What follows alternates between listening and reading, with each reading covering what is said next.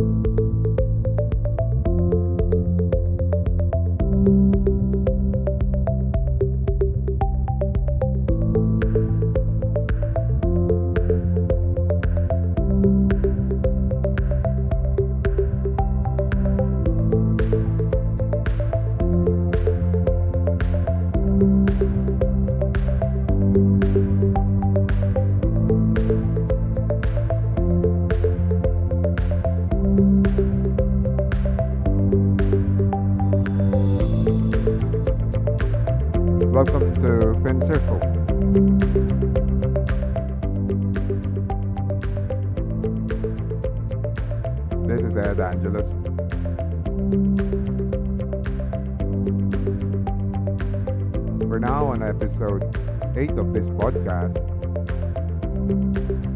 time we'll be discussing about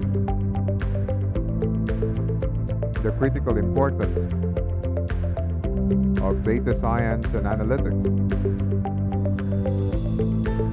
together with its present challenges and opportunities.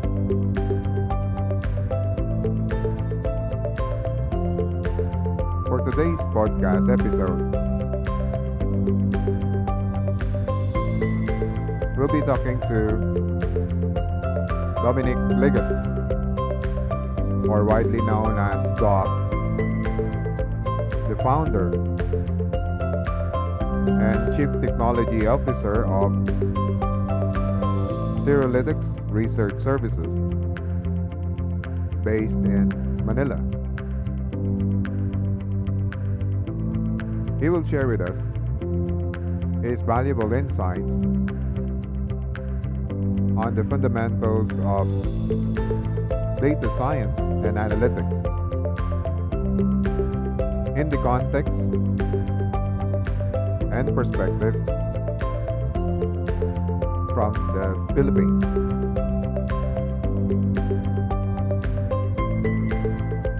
So let's get started.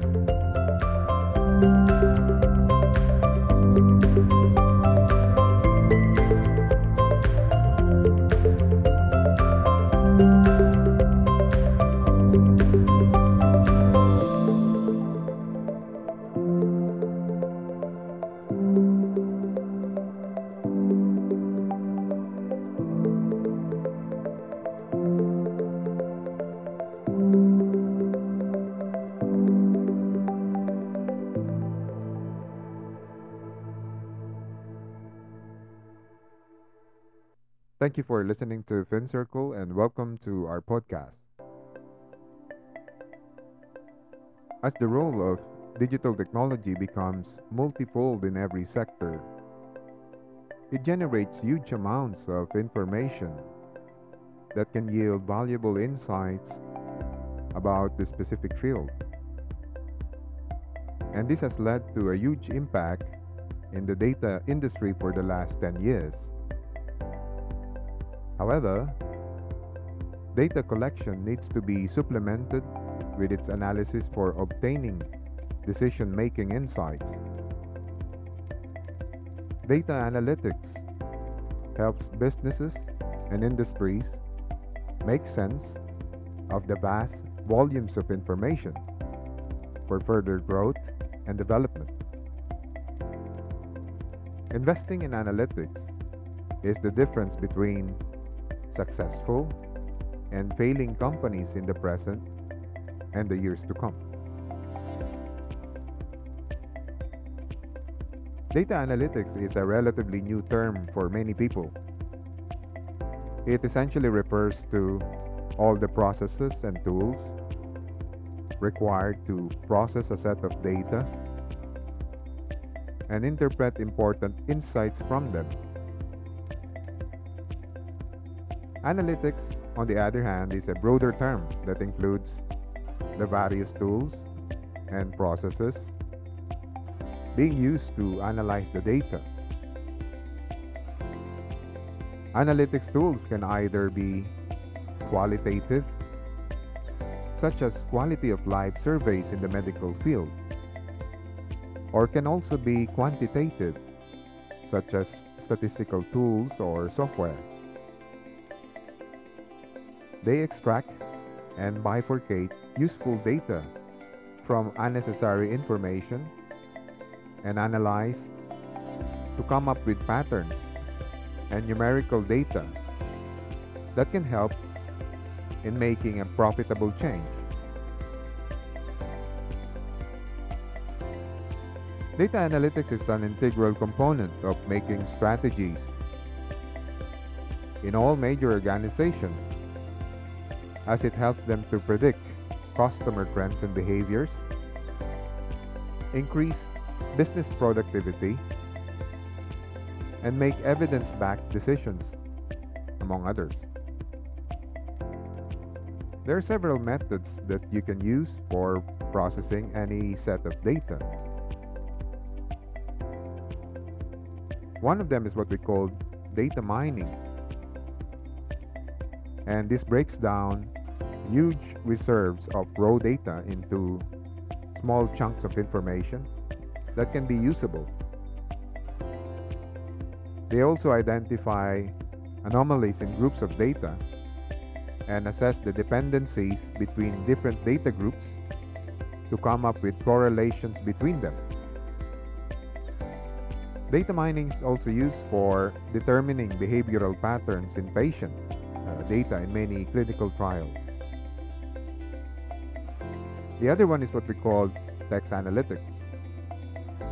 And it's being used to develop autocorrect for your phone and predictive typing for your emails, for instance. It also involves processing huge chunks of uh, unstructured text to develop algorithms. It also includes linguistic analysis, pattern recognition in textual data, and filtering out junk emails from useful ones. Another one is what we call data visualization. And this involves laying out data in a visual format for a better assessment.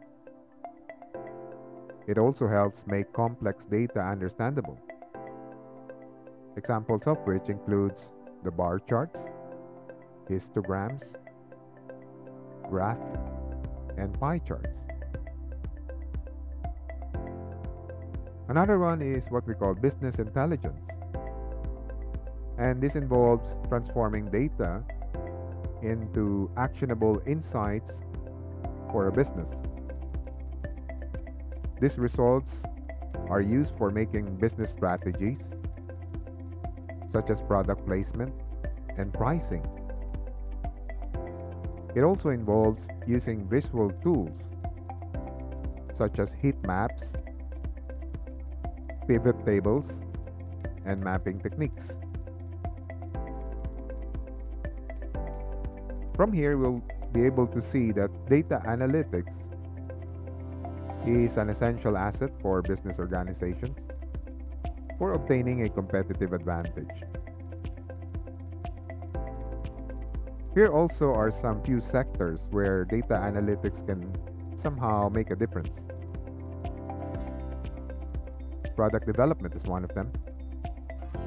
And data analytics enables both prediction and knowledge discovery capabilities. It helps in understanding the current state of the business or process and provides a solid foundation to predict future outcomes. Data analytics enables businesses to understand the current market scenario and change the process or trigger a need for new product development that matches the market needs. Another one is what we call targeted content. Knowing what customers want beforehand makes marketing campaigns more customer oriented. It enables companies to customize their advertisements to target a segment of your entire customer base. It also helps them to determine which segment of customer base will respond best to the campaign. Moreover, it also saves money on the cost of convincing a customer to make the purchase and improves overall efficiency of the marketing efforts. The other one is also important because this highlights operational efficiency. Data analytics can also help companies identify other potential opportunities to streamline operations or maximize their profits. It helps identify potential problems, eliminating the process of waiting for them to occur, and then take actions on the same. This allows companies to see which operations have yielded the best overall results under various conditions and identify which operational area are error prone and which one needs to be improved. In summary, we can see that most of the data analytics mentioned are very useful and has been developed into algorithms by a machine learning methodology which is widely used in most industries and business organizations globally primarily intended for work optimization. In today's podcast episode, we've invited Dominic Ligot, or most widely known as Doc, the founder and chief technology officer of Cirrolytix Research Services, as well as lecturer and advisor for the Master in Applied Analytics at the University of Asia and the Pacific. Doc has nearly 20 years of relevant experience in data driven decision making, data management in the field of analytics. He is also a founding board of trustees member and treasurer for the Analytics Association of the Philippines where he promotes data ethics and analytics consultation. We're so excited to have you, Doc, and welcome to FinCircle. Hey, happy to be here. Let's probably start by defining on what is data science and its significant importance in our present digital economy. Yeah, so I mean, data science uh, has only been, I would say, uh, as a term, has only been widely used since 2012 when there was this Harvard Business Review article uh, that I believe was written by Tom Davenport and DJ Patil. Uh, and they said the data scientist is the sexiest job of the 21st century. And I think that that's what got the ball rolling. So the way I would define data science is basically the practice of analyzing and processing data to gain insights that can bring value to uh, your institution or your business it's actually the intersection of I would say maybe three major disciplines. One discipline is uh, computer science. So more often than not, data scientists are people who use uh, code and programming languages to extract, uh, process, uh, and create insights out of data. So you create algorithms, uh, models, and so apart from computer science, uh, a big part of it is also statistics and, and math. So you definitely need statistical analysis to interpret these models, uh, come up with interpretations and forecasts that can help guide business and institutions. And then the third aspect is domain uh, knowledge. So data science isn't, you know, you don't practice data science in a vacuum. It's always with context to like a particular domain, right? Like uh, a big part, let's say in the commercial space, a big a big user of data science is usually marketing. So people who want to predict what users, uh, what customers want to buy, uh, what prices uh, look attractive, how do you prevent uh, your customers from from leaving your customer base, basically churning. How do you increase loyalty? So marketing is a big user. Uh, finance as well. So I, I first encountered data science, the way I would define it now in, in the financial markets, I used to be a, a trader and I used algorithmic uh, models to, to help me execute buy and sell decisions. And uh, so apart from that, also there's a there's a broader practice around operations. So I would say practices uh, such as operations management, Six Sigma. I mean, you might be familiar with some of these terms. Uh, operations research. Uh, they're actually now uh, more and more falling under the banner of data science. So, so data science is really interesting because it it aggregates a lot of previously separate disciplines like data mining, data analysis, database management, uh, statistics under one roof, and and a lot of people are coming into the field, uh, you know, armed with programming skills and combining that with math and statistical knowledge, and they can use that to uh, uh, create business uh, insights. So yeah, it's uh, it's only very recent. The term data scientist hasn't been around for that long, but yeah, it's uh, the growth in that sector has been massive. What motivates you and your co-founders to start Cirrolytix? Yeah, so uh, my startup is called Cirrolytix. Uh, it's it's actually a fusion of two words, so Cirrus Clouds and analytics, right? So when I first thought of it, uh, back in 2016, I was uh, actually based in San Francisco working for my former employer and uh, as a consultant and a data scientist. And I was thinking about how do you how do we bring the you know stuff like predictive analytics and data science down to the level of small and medium sized companies who normally you know don't have the massive budgets of you know huge organizations and my first thought was most analytics practice at that time, you know, it wasn't too long ago. Most of it was really on on prem, you know, the, the way we IT practitioners would talk about it. So it's really uh, localized in your laptop, or you know, you might have a data center. And one of the disruptive innovations back then uh, that right now everyone takes for granted is cloud computing. So Amazon Web Services wasn't as widely used in 2016. Nowadays, you know, it's almost a joke if you're not going to put anything on Amazon or I guess Microsoft Azure. So that was the impetus.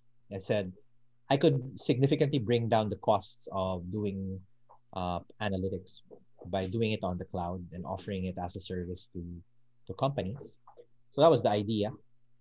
And then later it kind of evolved. So we officially kicked it off early 2017.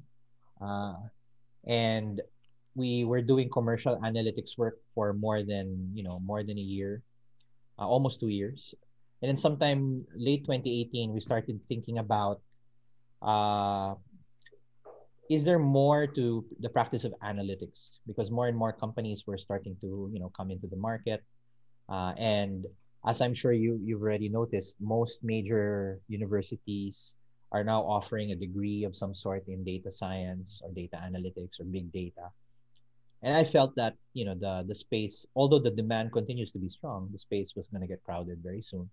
So it was sometime around uh, 2018 when we started thinking about making a pivot, which we started in 2019. Uh, and the major pivot was we would be exploring the social development sector. So looking at what can data do uh, to basically help you know society at large. So we'd be instead of solving marketing and finance problems, we'd be looking at you know stuff like public health or food security or even human rights we didn't know you know we didn't know how to get started uh, but you know it was in 2019 when we started to get our you know our first breaks in in this kind of this pivot when we started joining some hackathons so i think the two hackathons that we joined and one that made, made a big difference was there was a there was this hackathon called break the fake it was held in manila in two separate uh, events. Uh, and it was uh, basically a hackathon convened by the US uh, State Department and YSEALI. And the objective was how do you use data to fight fake news? So we put together a solution that allowed uh, users to track, uh, you know, conspiracies online. You know, you'd be looking for common agents. You'd be looking at uh, you know common owners of websites, common uh, common users, uh, and we were actually pleasantly surprised that we we actually beat uh, teams in Malaysia and Indonesia. So some of these other teams were deploying chatbots and all sorts of blockchain solutions, and we had a very straightforward network uh, database and artificial intelligence and that actually you know uh, won the grand prize. So I saw uh, that was the first time I thought this was sometime in August in 2019. That was the first time I thought, hey, look, maybe it is possible to to bring our skills from commercial analytics into social impact. And then sometime in October, there's this annual hackathon called the NASA Space Apps Challenge. So and, and this is organized by NASA, and you have participants from all over the world. And what they do is they offer their satellite data that uh, they've accumulated over over decades, and give you know and give free access to participants. And then they direct you to try to achieve uh, you know solutions for social issues like uh, health or flooding or hazards and in 2019 the philippines was in the middle of you know its worst dengue epidemic in five years. So no one no one was talking about covid-19 back then.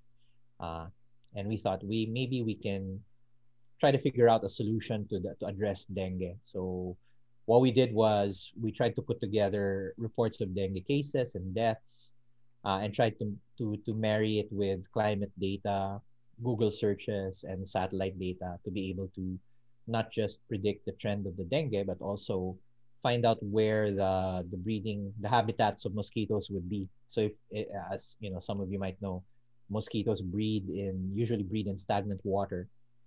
And we found, you know, research that, that showed that you could detect stagnant water hotspots from space using certain satellite, you know, indicators. So we put that together in one solution, put it forward, and again, we were pleasantly surprised that not only did we win the the Manila leg of the of the challenge, but in February of 2020, we we got uh, awarded one of the global one of the global winners uh, over you know more than 29,000 participants, and we were one of the six global winners. We got the best use of data award and and even that solution uh, got awarded again as late as November of 2020. We got uh, there's this uh, organization called the Group on Earth Observation. So it includes NASA, the European Space Agency, the Japanese Space Agency, and all these other satellite uh, organizations. And these and they uh, every year they award what's called the EO for SDG or the Earth Observations for Sustainable Development Goals awards to institutions who are able to use satellite data for basically social development, which is the Sustainable Development Goals, and we were one of the awardees in 2020. So yeah, it was it's an interesting, you know, shift from basically working in an, an IT job, starting a startup, doing some commercial work, and then now we're fully into the social impact sector. You know, so it's still Cirrolytix, but it's now Cirrolytix for social impact. What are the challenges and opportunities that somehow faces the data analytics of today? Well, I think um, analytics is exciting if you have good data, and I think that's uh, any practitioner will tell you that's always the problem. Uh, trying to get access to data, uh, trying to get access to good quality data, and I think I would add to that. Uh, there's an uh, there's been an escalating, I would say, concern over data privacy and security. And although on the one hand, we really need to be mindful of that because, you know, uh, as you can see with, you know, this the stuff happening in social networks like Facebook, Twitter, the privacy of people is under attack. And that's another area that we're also looking at from an ethics standpoint. But with the increased scrutiny on privacy and security, it's ironically actually made it, you know, more difficult to perform data science because now you have to go through all these approvals, at least within a company, and make sure that you know you're not uh, compromising uh, people's privacy. And I think you know hand in hand with that is there's also an increased, uh, I would say, vigilance uh, against discrimination because a lot of you know a lot of the discrimination is already happening online and some of that is also data driven discrimination like people uh, facial recognition algorithms are not able to recognize, let's say, ethnic minorities, or uh, your data can be hacked and compromised. So the more you tighten on that side of the fence, the harder it is for people to use data, you know, to, to come up with meaningful insights. And actually, that's the biggest criticism of, let's say, companies like Facebook. They use data science to, to, to, to get patterns of behavior from user data you know, with or without your permission, apparently is the issue. and then they use that with really devastating effect. They're able to predict your preferences. They're able to influence you. Uh, I'm sure you've heard of companies like Cambridge Analytica, and they, uh, you know, uh, were accused of using Facebook data in in terms of moving elections. Uh, and then you have algorithms online that basically alter the news feed on your, let's say, on your Facebook depending on your preferences. So you get caught in these echo chambers. Uh, so you, you tend to see more content that you've engaged in, in the past, and that's allowed, you know, viral content that advocates hate speech and fake news. So it's, so it's a really interesting landscape we have today compared to when we, we were starting out in 2016, where pretty much people were kind of gung ho and excited to apply all these new methods and technologies now we're seeing the other side, which is the dark side of you know using algorithms and uh, data science. Uh, because if we're not careful, it can it can be harmful, and it can also be used to harm people uh, deliberately, and you know that's the danger. How do you foresee the big data and open data space in the next few years? Yeah, it's really hard to predict just how fast things can develop but like for example if you're familiar with the story of AlphaGo, uh, so this was the artificial intelligence that beat, uh, I think it was Lee Sedol, who was one of the best Go players in the world in the game of Go. So Go is like kind of the equivalent of you know chess or checkers in in kind of the Eastern world. You know, China, Korea, Japan. They all they're, they're all they all play Go a lot, and it's you know, purportedly more complex than chess, more complex than checkers. There are more possible moves in Go than there are atoms in the universe, according to some people. And an AI was able to beat a human being at it for a long time. Uh, you know, uh, some of these games, including chess, for example, you know, a couple of decades ago, there was that highly publicized uh, chess match between uh, Kasparov and and IBM's uh, Deep Blue, and I think uh, Deep Blue got got Kasparov to a draw or something like that. It was able to beat Kasparov and you know, over several matches. And at that time, that was a big shock. Up up to that point, no no computer algorithm had ever beaten a chess master or a grandmaster in chess. And then now, you know, computers are able to beat humans all the time. The reason why I'm bringing up these two, you know, algorithms is these are the products of big data and data science. And it hasn't taken very long for you know AI, machine learning, and data science to progress. Not now problems previously thought were impossible to solve using automated algorithms are now falling down one by one. Uh, so if that's a trend, you know, that's probably a trend that will continue to happen over the next few years. We'll continue to see new advances uh, in machine learning and data science that will start to conquer problems that were previously intractable uh, by humans. Like uh, the same team that invented AlphaGo very recently uh, came up with another algorithm called AlphaFold, which was able to crack protein folding, which is this complex problem. I'm not an expert in it, but it's a complex problem in biochemistry. And an algorithm was now able to do it much better than you know humans. So I think that's that's kind of the if ever the trend. If I'm going to make a safe prediction, that's probably going to continue. And the reason for that is processing power has increased. So microchips keep getting smaller and smaller. Laptops get, you know, servers and laptops keep getting more powerful. Uh, you now have, uh, you know, graphics cards like the company Nvidia. Uh, before you had GPUs, which were or graphics processing units. These are graphics cards you put in your computer and before, the real main is- reason you do that is so you can render computer graphics and games better and faster. But people in machine learning realize that you can use those same GPUs as processing uh, processing units to run your algorithms. So these were algorithms that previously required like a supercomputer to run, and now it runs on a GPU, and the GPUs are getting better and faster uh, every every year. So I think that trend will continue. Computing power will increase, and at the same time, data continues to to increase. So we now have pretty much the the, effectively the brain of the world in the internet. Images, text, articles, social media obviously is a big source of data, and you know every day we generate tons of that data. Uh, you know, uh, so if you combine a lot of data and powerful algorithms, I mean the result will be you know can only be uh, you know uh, magical. I guess from from this perspective, we'll see automation and and artificial intelligence achieve things that we never thought possible. One area that's a, just I think is just a few years from being practiced, fully autonomous self-driving cars. You know, you have companies like Tesla and you know several other companies that are trying to crack the self-driving car problem. And uh, I think now Tesla cars can drive pretty safely in California. You know, they've already you know trained uh, algorithms that can that can understand the road networks there.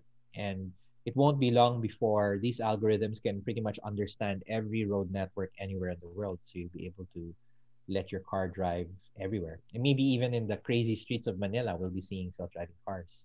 So I think that's just inevitable. What differentiates Cirrolytix as compared to your adversaries? Well, we don't really have, I would say, I think adversaries is too heavy a word. Uh, competitors maybe. The it's interesting because when we were starting out, um, there were already commercial analytics uh, companies, big and small. So we, in a way, were kind of competing with you know the big the big folks like SAS, uh, uh, IBM, Oracle. I mean, these were the big data warehousing and analytics companies back in the day, and they're still around but I guess as a startup, our advantage was we're more agile. Definitely, we're much cheaper and we're able to cater to the customer. So that was kind of our competitive advantage. And then, as I mentioned earlier, one trend that we began to see coming into 2018 and 2019 is more and more um, universities were starting to offer big data and data analytics courses in their curricula. I was actually a co-developer of a master's degree in the University of Asia and Pacific, precisely to produce more analytics professionals. So as a consultant, that was actually bad news for us because effectively we were minting our, our competition. So when we made the decision to move into the social sector, social development sector, it was partly driven by competitive pressures. We thought um, it won't be long before these, uh, you know, students of these degrees start graduating and uh, companies that would have been our clients would probably put a pause on consultation and start hiring them instead in-house. You know it's obviously easier and maybe potentially cheaper to have your own in-house data scientist you know with a few exceptions. So we thought it's probably better we go into a place where data isn't really being used as much uh, and more importantly areas where you know currently like your average, I would say, data science practitioner or data science student really isn't looking to do social good. I mean, uh, I could be I could be completely off, but I think in general everyone's looking to enter some big company and get paid a lot of money. I mean, it's perfectly fine, of course, but from a competitive standpoint, uh, I'd rather go where kind of like we're the only fish in the ocean so that's maybe our biggest uh, uh, you know differentiator. We're we're very agile. We're able to shift focus. And to my knowledge we're the only data analytics company at least where where where i operate that focuses solely on social development. So we don't pitch to you know the usual companies. Uh, our clients tend to be uh, governments uh, research institutions uh, bilateral organizations you know like WHO and you know uh, USAID and uh, UN. Uh, so they would be the ones with the funding to you know uh, to put into these uh, problem sectors, and more and more we're seeing areas where data can be used to, to good use. Like for example, 2020 was obviously the the era of the COVID 19 pandemic, and during this time, a lot of companies actually scaled back or even shut down completely and some people lost their jobs. Uh, i don't i don't make a big deal of it too much but actually 2020 was one of our best years because we we got a lot of contracts to perform data analysis for covid data analysis for food security data analysis for human rights as a result of covid. So all this work was there and we were more than happy to bring our our resources and our talents to solve these problems. And I guess that's the other, I guess um, I would say maybe a differentiator is we're doing it not not really uh, primarily because we're gonna get paid. We're we're doing this job because we really deeply believe in the in the underlying in solving the underlying problems. Like definitely we're we're there to help the Philippines and the uh, you know other countries in the world get over this crisis of you know the the pandemic and where we can use data and analysis to help we're more than happy to do that. We definitely believe in solving the problem of hunger and of course protecting human rights and and data ethics for example. So these are causes we really uh, you know genuinely believe in. I think that's what gives us the extra i would say the extra encouragement to pursue these projects towards positive outcomes. Based on the recent survey conducted by Deloitte, it has been observed that the data analytics professionals in Asia Pacific are predominantly men, and women are still a minority. In view of this, how do you think we can bridge the gaps?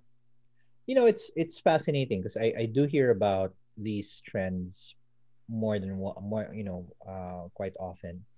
So when i was so before before i i got into the startup world i was working in it and before it i spent almost 13 years of my career in in banking. So i worked for the likes of hsbc australia new zealand bank in in many fields risk management uh, primarily and analytics. And actually yeah, I have to I have to say this. Majority of the people I worked with in in data science and analytics were women in these companies. So I don't know. Maybe we were we're an outlier, or maybe Philippines in general is an outlier. But I think I think tech in general, like uh, web development, uh, embedded systems, data warehousing, uh, is dominated by men. But when you get into data science, I think there's a fair fair amount of women already in that sector, and and that's actually very encouraging. Now, as to how we bridge the gaps, there, there's many ways. Um, uh, I, I don't believe in like setting gender quotas and all that. Yeah, I think it's really just democratizing the knowledge. So, for example, one organization I work with a lot is called FTW or For the Women Foundation. So it's a it's a nonprofit organization, and their mission is to provide free data science uh, and analytics training for women. I think you can see a lot of it's very similar to a lot of these women co- uh, coding camps and boot camps, but they focus on women primarily, and and I think their mission is specific to women who are in career transitions. So maybe they took a career break to become a mother. Now they want to come back into the mainstream, and they offer these courses as a way for you know these women to you know start getting a, a second win in their careers. So that's really really admirable and what we do with FTW, for example, is we provide venues for internships and projects for their students. So, in fact, uh, talking about that dengue project that we did in the NASA Space Challenge. So, after winning the award, we continue to do our work on dengue. And what we did was we opened that project to the FTW uh, Foundation, and another group, a group of their students, came and enhanced the solution that we did. So, they expanded the the coverage in terms of geographical areas. Uh, they expanded the, the forecasts, they expanded the data, and that was very successful. So I guess it's really more, I don't think there's really, let's say, a gender bias in terms of preventing women from entering the field. We just don't, you know, provide enough opportunities for them to come in and I guess a little bit of encouragement uh, because these these women are really really good at what they do and actually one of the members of that group that we offered internships to is actually working with us now on another project. So yeah we're more than i mean even in Cirrolytix we're about our gender split is about 50-50 and that was not like deliberately engineered. It just happened. Like we have equal number of men and women in our organization and we're very happy to to say that we're quite balanced as far as gender is concerned the data ethics spectrum that you have presented during your recent forums are quite remarkable and interesting, particularly the topic about misinformation and disinformation, data poverty, digital ownership, algorithm liabilities, among others. Perhaps you can share a high level overview in this model concept for the benefit of our global podcast listeners. Yeah, so okay, data ethics is probably another one of those terms that people are only starting to talk about. So uh, first, let's talk basics. So what is ethics? Uh, I think oftentimes you'll hear the word ethics conflated with uh, law or compliance, uh, also religion and morality. And actually, ethics, I don't, I, I wouldn't necessarily equate the uh, what's legal to what's ethical. So there's many things that are legal under the law, but I would consider downright unethical. You know, uh, for example, the minimum age of you know getting married, for example, uh, uh, in in the current law, uh, basically teenagers could get married, and I think that's uh, uh, downright unethical. So ethics is more closer to what actions do you do that end up benefiting people rather than harming them and there's so many kind of possible definitions. I wouldn't equate ethics with religion either although uh, definitely you can pick up uh, a thing or two from kind of the moral codes of some of the religions uh, in terms of doing the right thing. Uh, but it's not quite it's not the dogma that religions uh, purport. So if you take a concept like ethics for example and then take it broader into the field of data uh, one observation we made back in 2019 as we were making our shift towards uh, social impact is that there's a there's a there's an era shift that we're experiencing now and you might have heard of this term. It's called the fourth industrial revolution. Uh, it's a buzzword was a buzzword. You know nowadays you don't hear about it often enough but i think it's it's the main change we've experienced now where every time you have an industrial revolution it's usually a change in society society that's underpinned by a change in technology. So, for example, the the term was first uh, bandied around by the World Economic Forum. They said there have already been three industrial revolutions.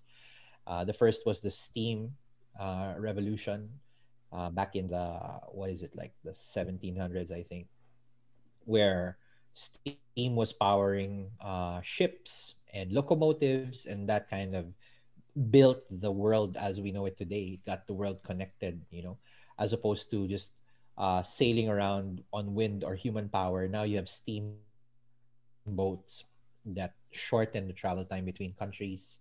Uh, and then within countries, you had the emergence of railroads, locomotive railroads, uh, powered by steam engines as well.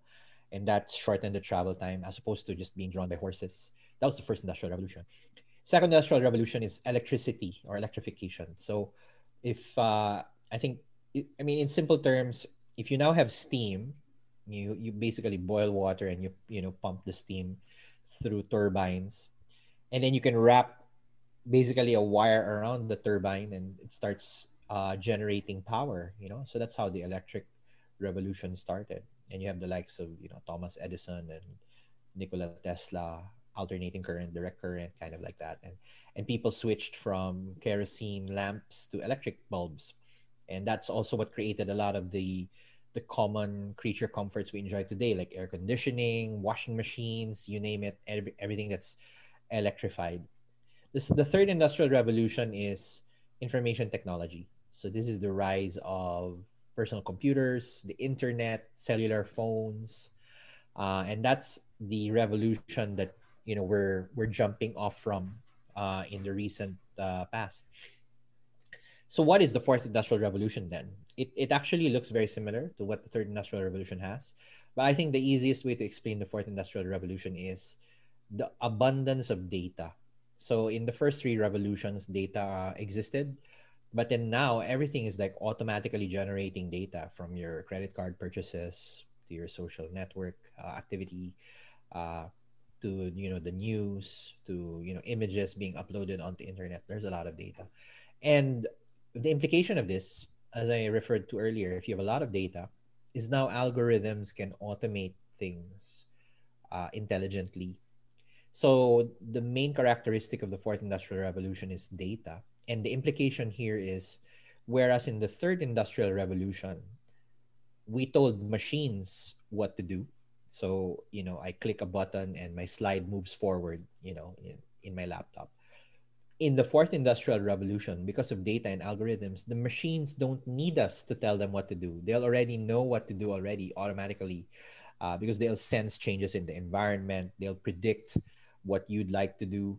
So, and, and you see it already happening in many areas. Like uh, as I mentioned earlier, in in social media, you have algorithms that are predicting what will make you excited, and that's the information it's feeding to you. You have self-driving cars, you have robotics. So that's kind of the fourth industrial revolution. Okay, so let's bring it back to ethics. So back in 2019, we are saying, okay, the fourth industrial revolution is changing a lot of things, but are we really conscious of how this is affecting society at large? Because you can't have all the benefits without the risks. And that's why we started monitoring what are issues that we were seeing in society that was driven by data. The easiest thing you can think about now is fake news. Uh, no one ever, I mean, the term fake news actually is an oxymoron. I mean, if it's fake, then it's not news, right? But the problem with social networks primarily is because of the algorithms and the way information is shared, you can have pretty much false information that goes viral and people believe it. And that's one clear ethical challenge now that uh, we need to we need to watch. Like almost you know, a few days ago we've had social networks ban president trump's account. Uh, that's unprecedented. Now you're you know banning a state leader but obviously the reasons are there. You know he's inciting people to violence. And again that's you can view that uh, issue many ways. Are we now allow on the one hand we don't we don't permit demagogues uh, you know to incite people to violence. But on the on the other hand are we now opening the path to basically unilateral censorship being imposed by the likes of facebook? You know who are private companies? Yeah, it's kind of an ethics question right there as well. Uh, i talk about data poverty. So data poverty is an interesting concept. I mean we all know what poverty means. You know people living below one dollar a day you don't have any money you know so they they starve. You can experience that from a data perspective as well you know uh, in many cases you can't find the right data you need to solve an issue. Or when you're doing research you can't find the data that you need. Or maybe there is data but it's not in a form that can easily be extracted or analyzed. And that has downstream effects in terms of societal issues. Like take covid-19 um, i think there's a, a constant data poverty going on because you you're not sure if the testing data is accurate if you're gathering enough data there's a lot of undocumented cases out there asymptomatics and and that impairs the ability of uh, of of governments to respond to the to the crisis.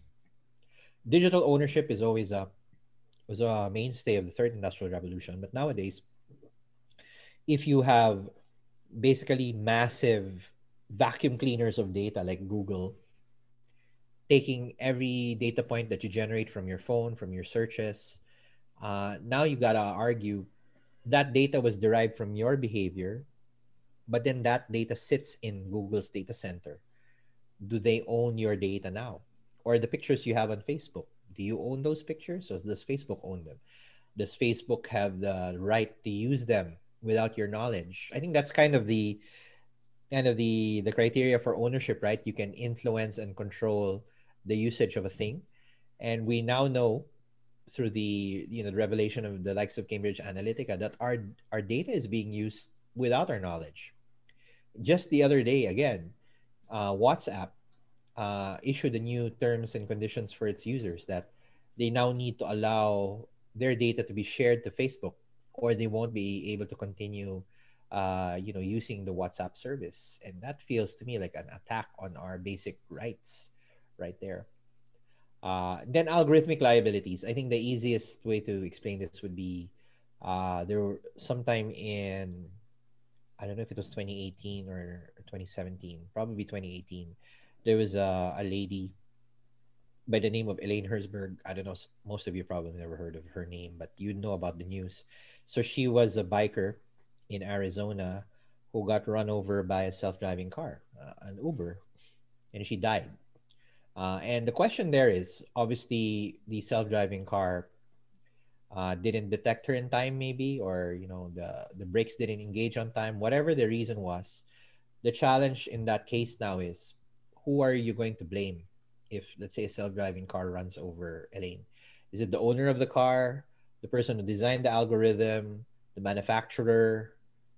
It's a very vague area, right? Because the the death or the liability arise not out of a human act, but out of an algorithm. You know, a mathematical formula basically killed someone, or a computer system basically killed someone.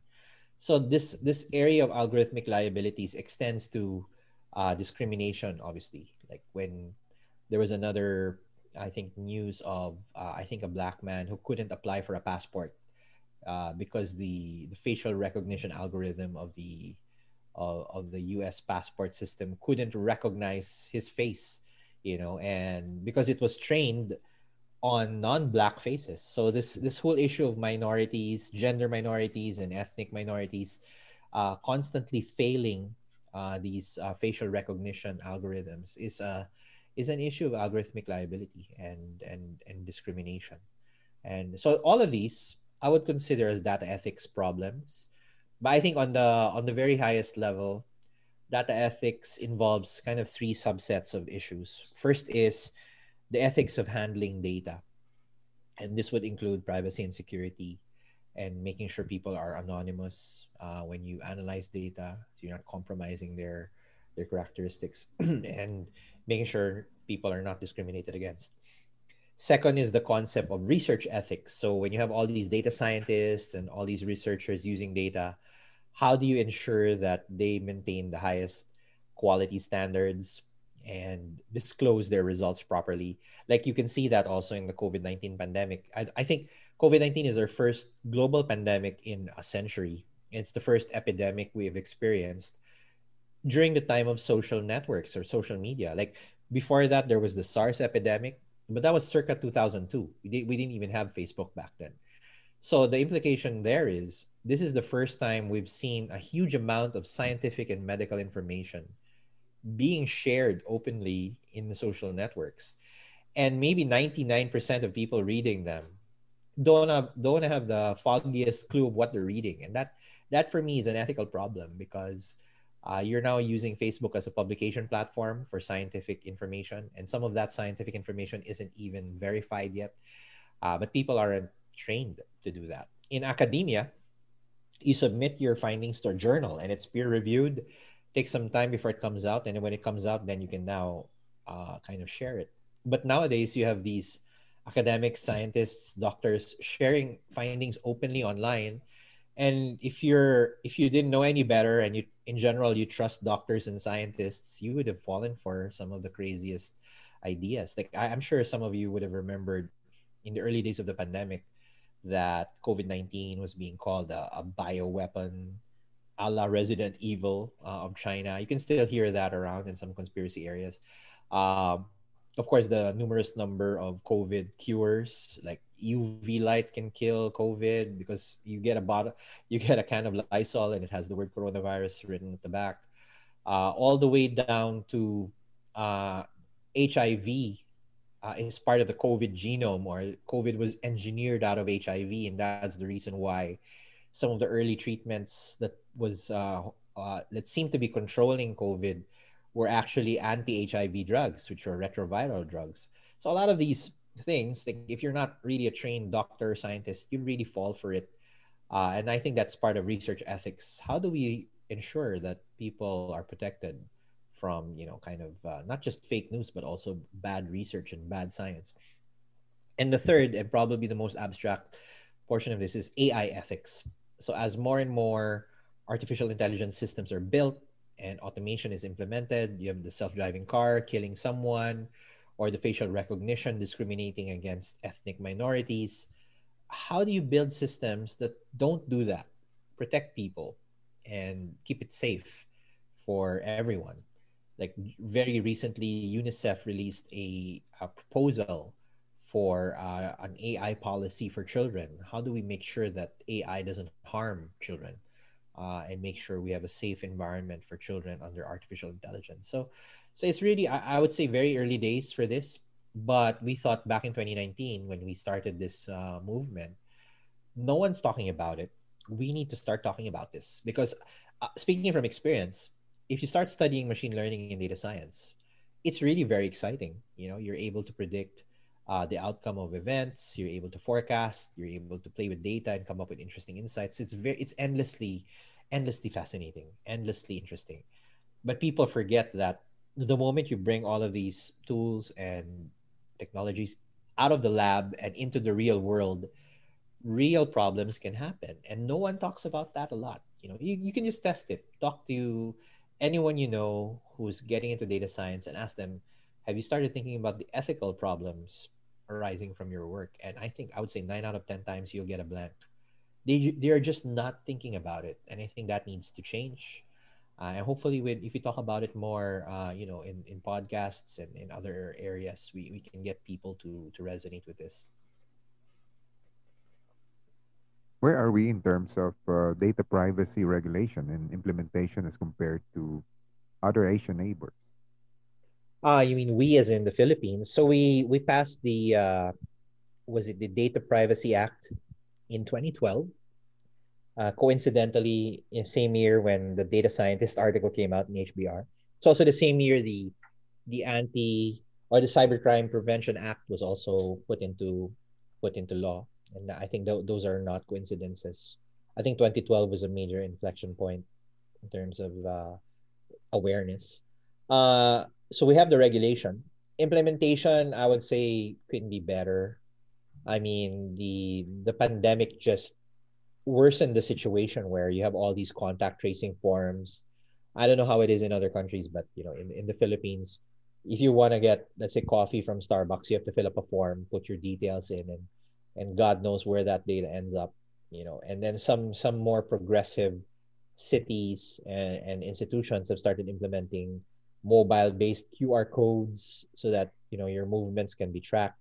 That's basically you know surveillance, uh, and the intention is uh, to do contact tracing or to do preemptive isolation of cases. Uh, and uh, again, for me, uh, I guess I have no choice but to support it. Otherwise, I won't be able to buy any coffee. But I still suspect the net benefit of all these surveillance and contact tracing versus the privacy that you're giving up. I don't think it's even close to being to being commensurate. So implementation can be improved. Uh, I don't think companies really consciously think about the privacy of their customers, especially retail customers, at all. Uh, and how do we compare with ASEAN? I'm not really sure what's happening in ASEAN. I know companies that uh countries like Singapore take privacy very very seriously, but of course Singapore is Singapore, and you know their regulators are usually the tightest. Uh, I don't know if things are any better in Malaysia or Indonesia, but definitely in the Philippines, it's really ground zero, and we still get breaches. Uh, so I mean, of course, this is not privacy; it's more security. But government is generally, and I can say this in a podcast, government is generally careless when it comes to citizens' information. Uh, like we've already had the nth breach.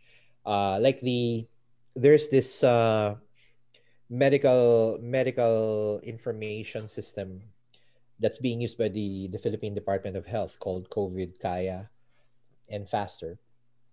And this information is supposed to aggregate national data on COVID 19 for quarantine decisions and analysis. And I think there was this, uh, I'm not sure if it was a Canadian firm or uh, some security outfit that did a penetration test on these fir- uh, on these uh, systems, and not only were they able to breach, uh, you know, uh, these systems, they were able to extract patient records, doctors' records. Some of the blunders were just basic, like someone left uh, the directory access to these websites open so anyone can just log in to these websites and view the the source code at the back. And then one of the source code files was conveniently a file that had the password and the username of all of the admins in these sites so li- little things like that i mean it's really not a culture yet uh yeah so it's still really early days i think even though the law has been around since 2012 uh, it's really it's really it could really be uh, implemented better. I think on the other hand as well is I'm wary though if people who are not familiar with data science and analytics end up enforcing the regulation. So the price we pay is we end up killing data science or we end up killing analytics as a result of stricter data privacy. So somehow there's got to be a, a balance that we strike to get these kind of two opposing forces in line. What works effectively well and things that we can still improve further on data analytics during the COVID 19 pandemic situation? Well, I can only speak for what I've seen in the Philippines. Uh, there could be analogs uh, elsewhere. But I think um, I've seen uh, government really fail miserably in terms of data gathering. And a lot of it is really basic stuff like getting patient records from the on the ground health centers and hospitals and filtering it back up to the Department of Health is a highly manual and analog process. So we we could use better digitization there. And even at the top level, let's say you have all of this information, assuming it's accurate, as in assuming it's timely, which on both counts it's probably not. Uh, the analysis also being performed on the data couldn't be done better. Like uh, like one important metric that you've heard bandied around in 2020 is the so-called reproductive number or the R naught or the RT. So there's two versions of it. And people have varying interpretations of what that metric means. I think everyone generally thinks that okay, if it's above one, it's bad, and if it's below one, it's good. But because of the mathematics and kind of uh, statistics involved, people don't have an intuitive understanding of why R naught goes above one and why it goes below one. Uh, so you can see that with kind of the randomness, at least in the Philippines case, in terms of implementing quarantines and lockdowns. I think we've had the longest lockdown anywhere in the world almost a year already of lockdown. Some countries have already reverted back to normal, like Vietnam. Months after the first case, they put it under control. Philippines still has, on average, one to two thousand cases a day. Uh, of course, it's lower than the United States, but again, you can probably say the U.S. has a similar problem, which is ironic for uh, a country that's supposedly advanced in terms of its data and technology, uh, but they still can't can't find a way to use that data to to get people to comply with you know simple uh, simple precautions. So these are all i guess a lesson that we should all learn. The problem is we're paying for that lesson in terms of human lives thousands of people have died of covid-19 who could have otherwise survived if we were early in terms of implementing these precautions but again you know i can only speak for what i've seen uh, it can obviously still be better. Uh, I, I did hear that com- uh, countries like Vietnam, who were already out of their quarantine in six months uh, and were pretty much COVID free for a long time, uh, supposedly learned from their bad experience in, in the early 2000s with the SARS epidemic. So those countries that went through SARS, like Taiwan and maybe, I don't know if Korea went through it in Vietnam, uh, had already put in place, uh, I would say, more robust health systems and surveillance. So their health departments are used to that. Uh, and countries that never went through SARS are now learning it the hard way for the first time. So I hope so, because uh, at this rate, if another global pandemic occurs, I don't think you know economies will will will survive. You know, with more lockdowns. So that's always a it's it's it's a bad trade-off but you know it's the trade-off that every country faces how much of your economy are you willing to burn to save more lives even though you you can you can probably argue that health is part of your economy but that's kind of the major decision being made by governments like if we shut down to put the pandemic under control we end up killing businesses and that's already happened in the philippines you know i, I think sometime in the middle of 2020 the trade department ran a survey and found that as much as one out of four businesses had closed down or planning to close down during the pandemic. And I think we had record record high unemployment. Our GDP growth was negative double digits. So these are unprecedented economic numbers. We've never seen behavior like this before, at least uh, you know while we were alive. Maybe it's comparable to kind of the world wars in terms of their impact but it's a very different kind of war we're, we're, feeling right now. It's an interesting, really an interesting time. And again, uh, just to add to that, I think COVID 19 is also part of the fourth industrial revolution. We never expected a virus uh, or a pandemic to be the one that would encourage companies to start moving into the digital space, uh, work from home, and all that. But again, that's what revolutions are all about. They're unpredictable. And I, I think it's really just fitting that a global pandemic is what's encouraging companies now to digitize and automate stuff that they otherwise wouldn't have done if COVID didn't strike. It is often mentioned that data is the new fuel and digitalization is the new engine. How do you think we can sustain its uh, economic relevance? I think the the basic question, like in a, in a company, that you need to ask is, before you get into any of these fancy uh, technologies or fancy tools, is what what really is your business objective? Uh, and these are not really rocket science objectives. These are simple things. Are you there to grow revenue, uh, manage costs, control losses, you know, optimize your capital allocation, increase your market share. So it's very, very business centric, but in a way, translates across the board to any organization, even in the public sector. So, what are your objectives? And you can't say all of the above. You got to make make a decision to focus on one. If you try to grow revenue and control costs at the same time, you end up failing both because guess what? You need to spend some money to grow your revenue. You need to spend on marketing and advertising so uh, control cost and uh, increase revenue kind of uh, objective will be self-defeating and so on and so forth you know you can't grow your market share and increase revenue simultaneously i mean they overlap at some level but one of the fastest ways to get more customers is to give rebates and discounts and that actually reduces your revenue and doesn't increase it so these are you know decision making that you need to be making even before the data question comes in. Now, having made the decision on, okay, we're here to grow revenue, then that's where you now need to look at, okay, so what data do we need to do that? Do we know where our revenue is coming from? Do we know how we're pricing things? Do we know how to uh, improve that?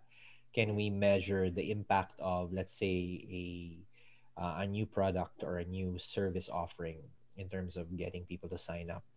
do we know which where you know where where our services are more popular than others do we know how our competitors are doing so many of these business questions actually have a data component and i think that's where data really shines if you have a problem you want to solve there's often a data point that a you've already gathered or b you should be gathering to solve that question in the social impact sector, we actually have a slightly different mantra. We say social problems are data problems. And that's very, very true. Like COVID 19 is as much a data problem uh, as it is a, a social problem or the problem of fake news.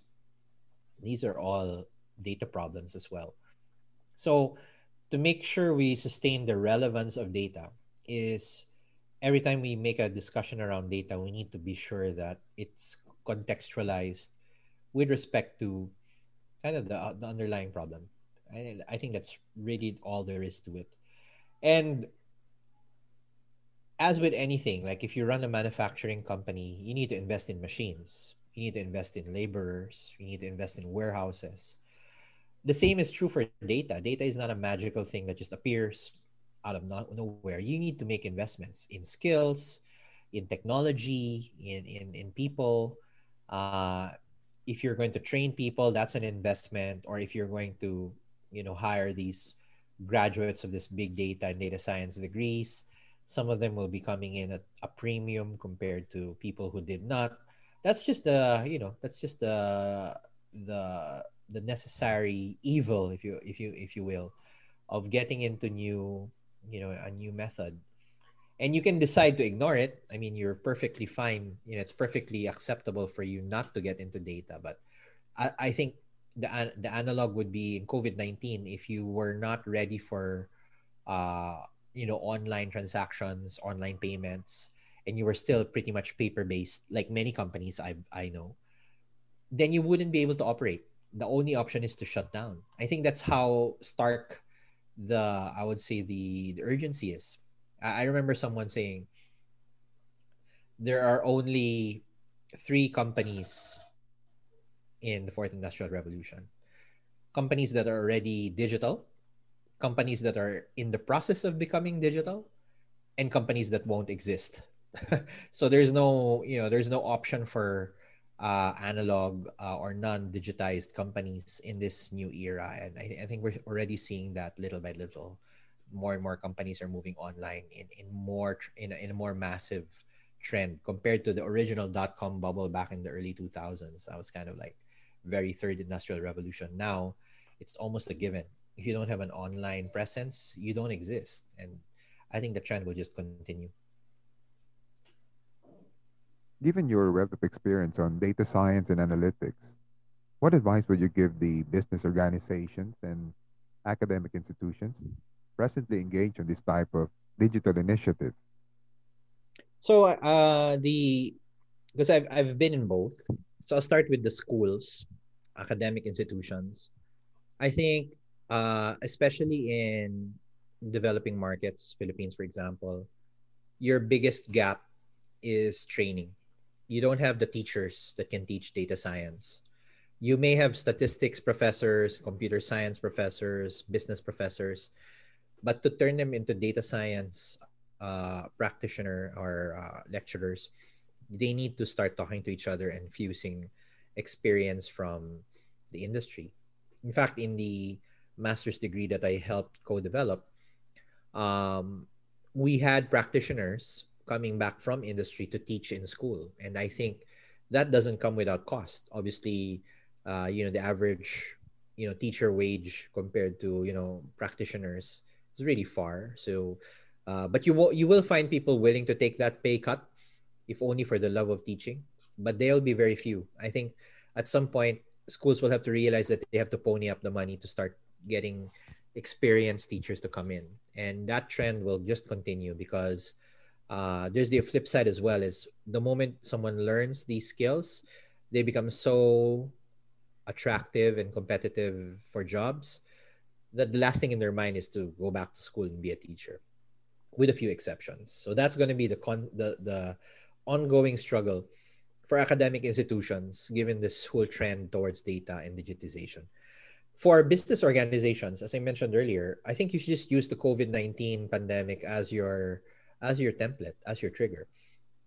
Could you have functioned without online payments? Could you have functioned without work from home uh, and video conferencing?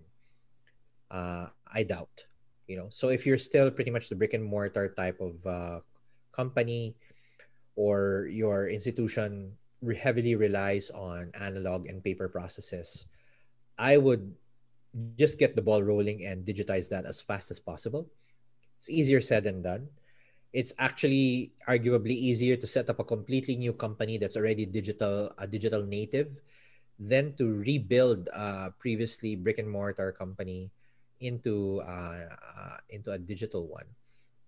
And in much, much the same way the you know these kinds of uh, upheavals occurred every time we switched from one industrial revolution to another.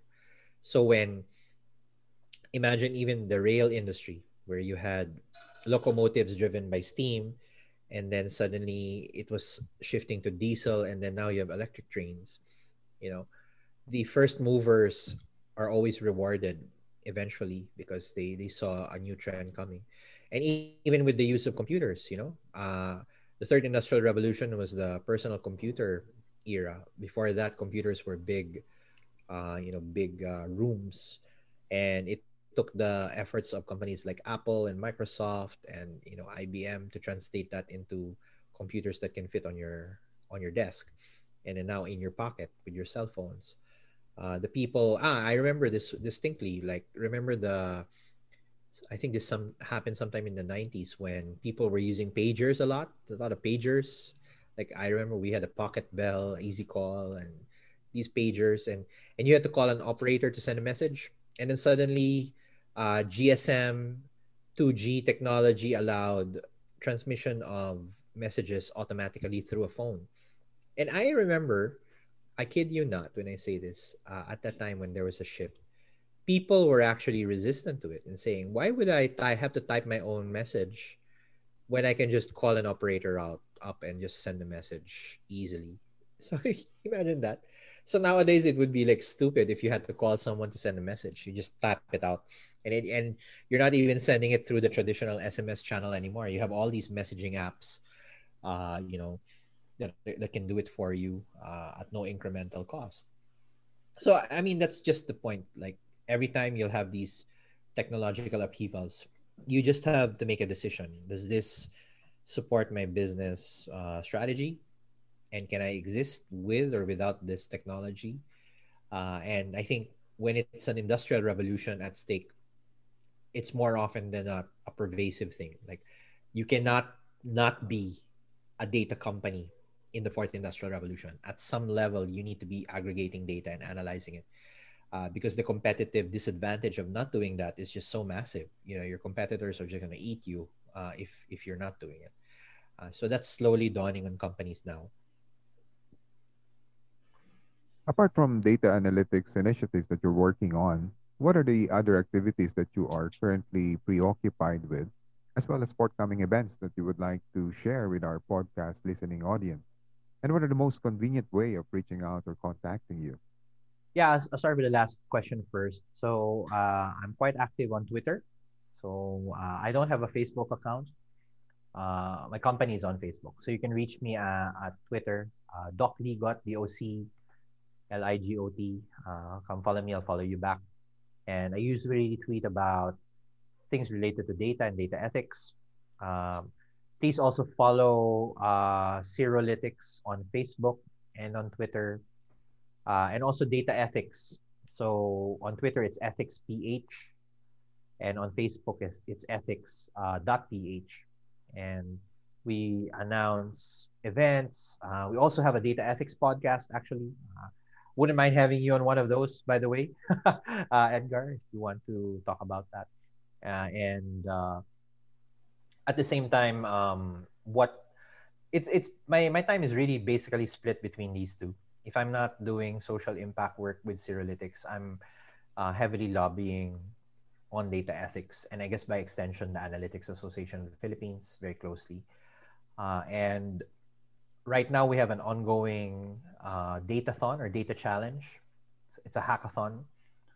Uh, we've been running it since November. The deadline is on the 24th of January.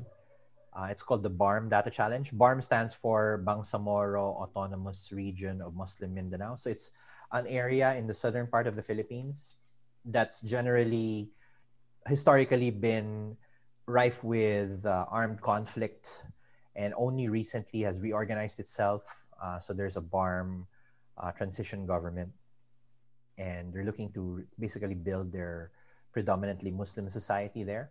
And the interesting part of the BARM is back in 2016 or 2017, uh, organizations like uh, the UK FCO and the Asia Foundation started putting together an open data set about the BARM.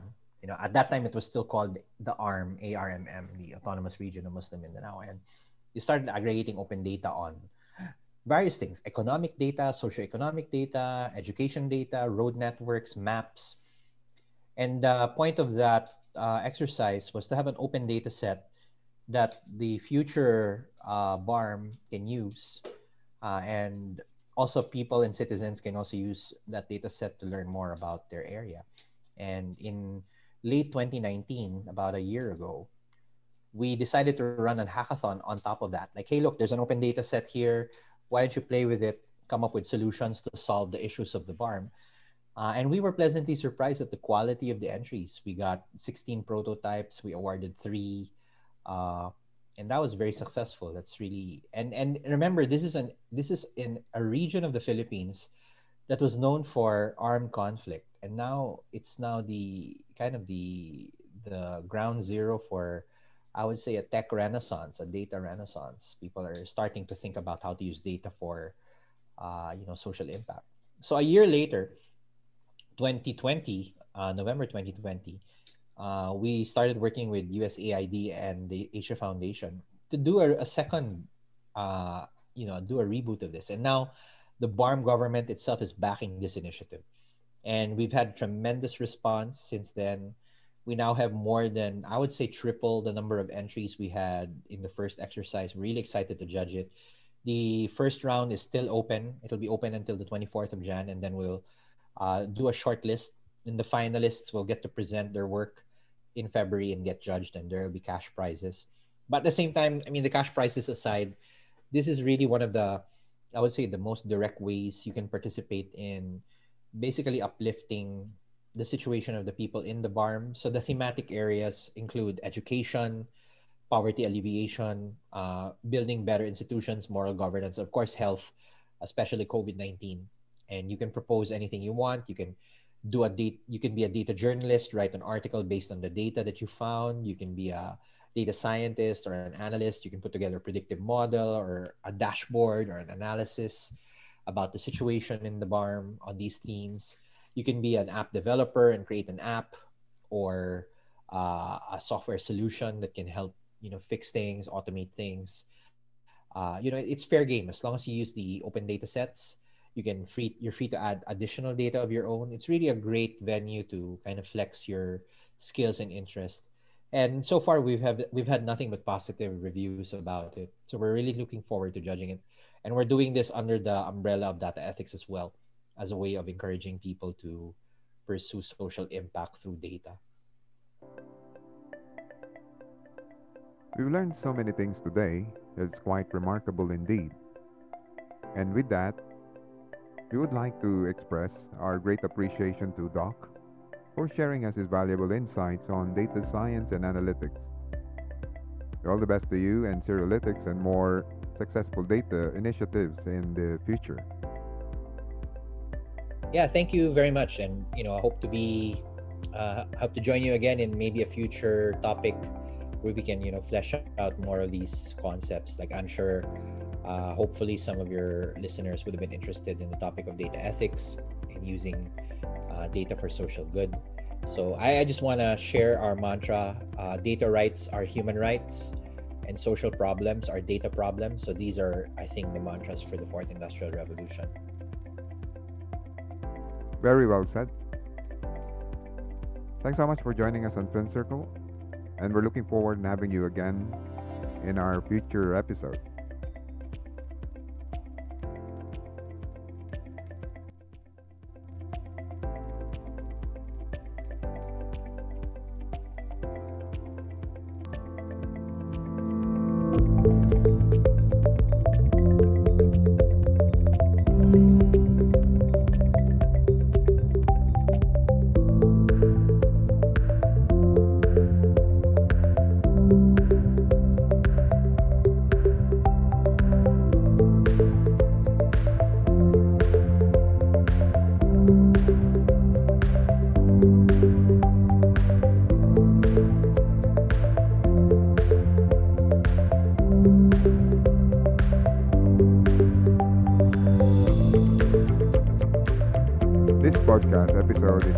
Possible by Cirrolytix.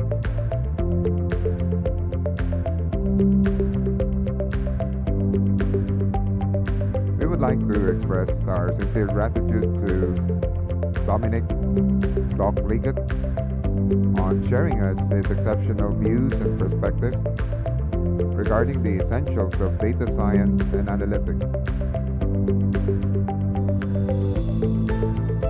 Like to hear from you. Share us your thoughts regarding our topics and send us a message on the Anchor Voice message box. Your message could end up on our future podcast episodes.